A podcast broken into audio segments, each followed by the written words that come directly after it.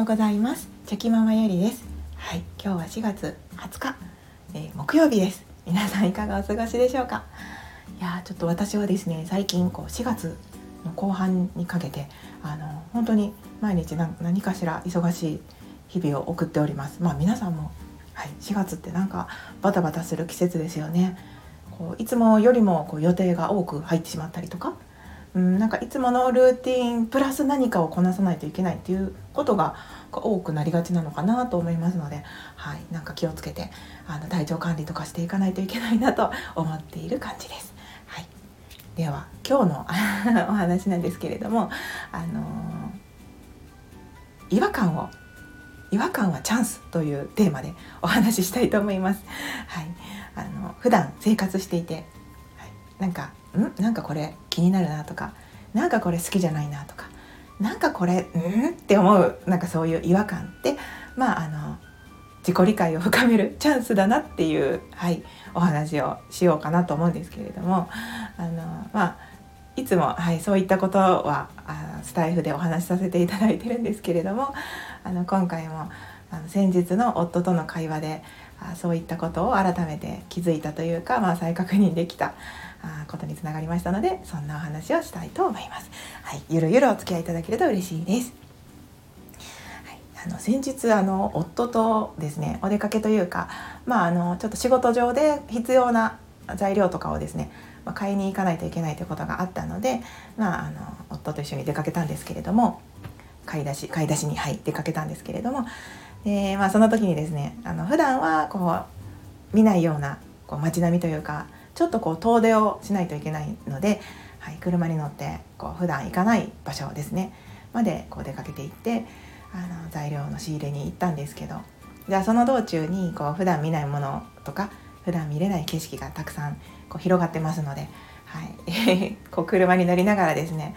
もういつもこう夫とあのあの看板なんか なんか変じゃない？とかこの看板まあ、看板ばっかりなんですけどこのなんか看板の絵はなんかあんまり好きじゃないかなとかなんかそういう話をよくするんですけどで昨日はその話の最中にあ今こうやって違和感を感じてる時っていうのはその自己理解を深めるチャンスだよって 夫に話をしてですね。じゃあその何が嫌なのか何に対して違和感を感じているのかそんなのをちょっと考えてみようとか言って。でそのじゃあこのイラストだったらその自分はどこが嫌なのかその配色が嫌なのかそれともこう字体イラストともに書かれている字体が何か嫌なのかそのごちゃごちゃしている感じがなんか違和感を感じているのか。なんかそういった感じでちょっとこう自分たちが違和感を感じたものに対してこう掘り下げるっていうことをしてたんですけれども。じゃあやっぱりその結論あやっぱこうすっきりしてない感じ整ってない感じがなんか嫌だったんだなっていうことに気づいてですね。でその街並みを見ていてもですねこう自分が住んでる場所は、まあ、程よく田舎に住んでおりますのでこうちょっとね景色を見れば山が近くにあったりとかそういう景色を当たり前のように見てるんですけどやっぱその買い出しに出てちょっと都会に 出るとですね山なんてものはなくて周りには、はい、ビールばっかりで。なんかあこれをこう毎日景色として見ているのと、うん、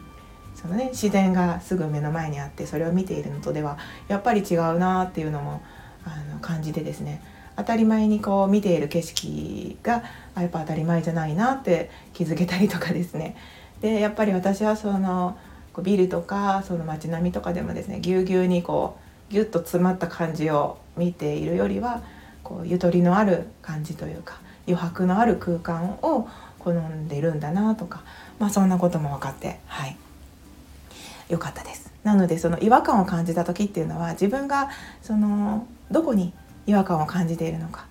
そういったことをですね考えていくと。でその考えることをこうまあ気が付いた時にねやるようにしていると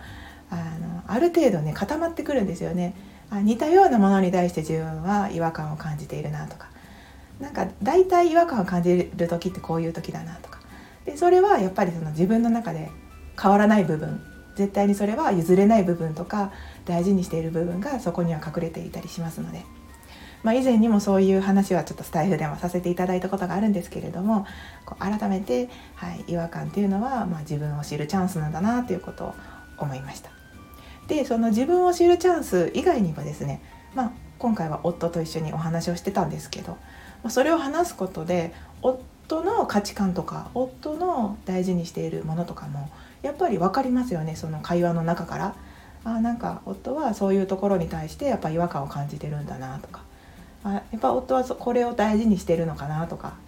うん、なんかそういったことも会話から気づけたりしますので相手の理解にもつながりますので、はい、会話をしながら一緒にこう違和感を探るっていうのは面白いことだなと思いました。でその とあの材料屋さんというかあの買い出しに行ったのでその材料さん材料屋さんのお店についてですねあのああだこうだいろいろ見てたんですけどそのやっぱりそのまあ違和感をちょっとね違和感に対して今アンテナが張ってる張っている状態で、まあ、買い物をしていますのであのやっぱりね私あの この前気づいたことはあごちゃごちゃしているところってすっごい疲れるなと思ったんですよね。でそのいろんなその美容に関しての材料とか道具とかが売ってある場所なので本当にたくさんの種類が置いてあるんですよね。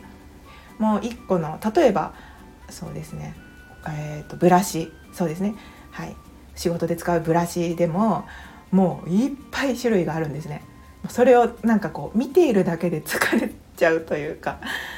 なんか私はやっぱりその元々のまあ気質もあると思うんですけど結構そのいろんなものをこう何て言うんですかね。情報として受け取ってしまうのでやっぱりそうごちゃごちゃしている空間とかたくさんものがあるところっていうのはこう無意識にいろいろ情報処理することにこう力を使ってしまって疲れてしまうんですよね。でそれが、はい、この前も行った時にあやっぱりそうだなってことが分かってですね、はいあのまあ、それが分かるだけでもねあ自分はそういうタイプなんだってことが分かるだけでも、あのこうね、ちょっと今度からまた疲れるぞってこう何て言うんですかね心づもりしながら行くことができたりとか何か対策が練れたりしますのでちょっと休憩を挟んでみるとか、はい。まあ、そういうことが分かってよかったなって思うんですけど。一方夫はですねあのああいうごちゃごちゃしたところとかっていうところで見るのが全然こう嫌じゃないタイプででしてあの例えば他の、えーと、似たような場所でいうとこうリサイクルショップとか。結構こうリサイクルショップって物がごちゃごちゃ置いてあるじゃないですか。あまりこう整っていないというか。そういうところから掘り出し物を見つけるっていうのが夫は好きみたいで、はい、なので結構ああいうところに行くともう1時間でも2時間でも3時間でも平気で入れるようなタイプの人なんですね。でも私はああいうところでもう掘り出し物を探すくらいだったら もうなんかこのこんだけしかないよって買いたいものがあったとしてこんだけしかありませんよっていう中から選ぶ方が私はいいなってその性格的に合ってるなって思いますのでまああのそういった違いとかも、はい、改めてこうね感じながらそんな面白い一日でした。なので夫は、はい、最後の最後までいろんなところをですね材料屋さんの端から端まで 上から下まで全部くまなく見ていてですね私は途中でちょっと力尽きてあのあ疲れたと思いながら 一緒にあの必要なねお店に必要なものをねあの買ってたんですけど、うん、でもまあそういうことをね本当に、うん、気づけることが大事かなと思いますので、はい、まあその違和感ですね。違和感を感じた時っていうのは今自分はどこに対して違和感を感じているのかっていうことをですねあの思ってみるとまたその違和感を感じながらも楽しい時間があの過ごせるのではないかなと思いますので、はい、そんな気づきのお話でした。はい、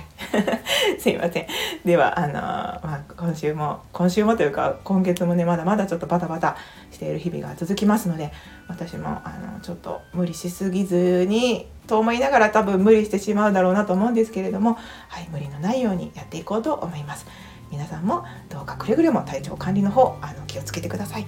それでは昨日より今日今日より明日一歩でも前進。この番組があなたの今日という日を生き抜くための心の活力になれたら嬉しいです。今日も最高の一日をお過ごしください。ありがとうございました。ではまた明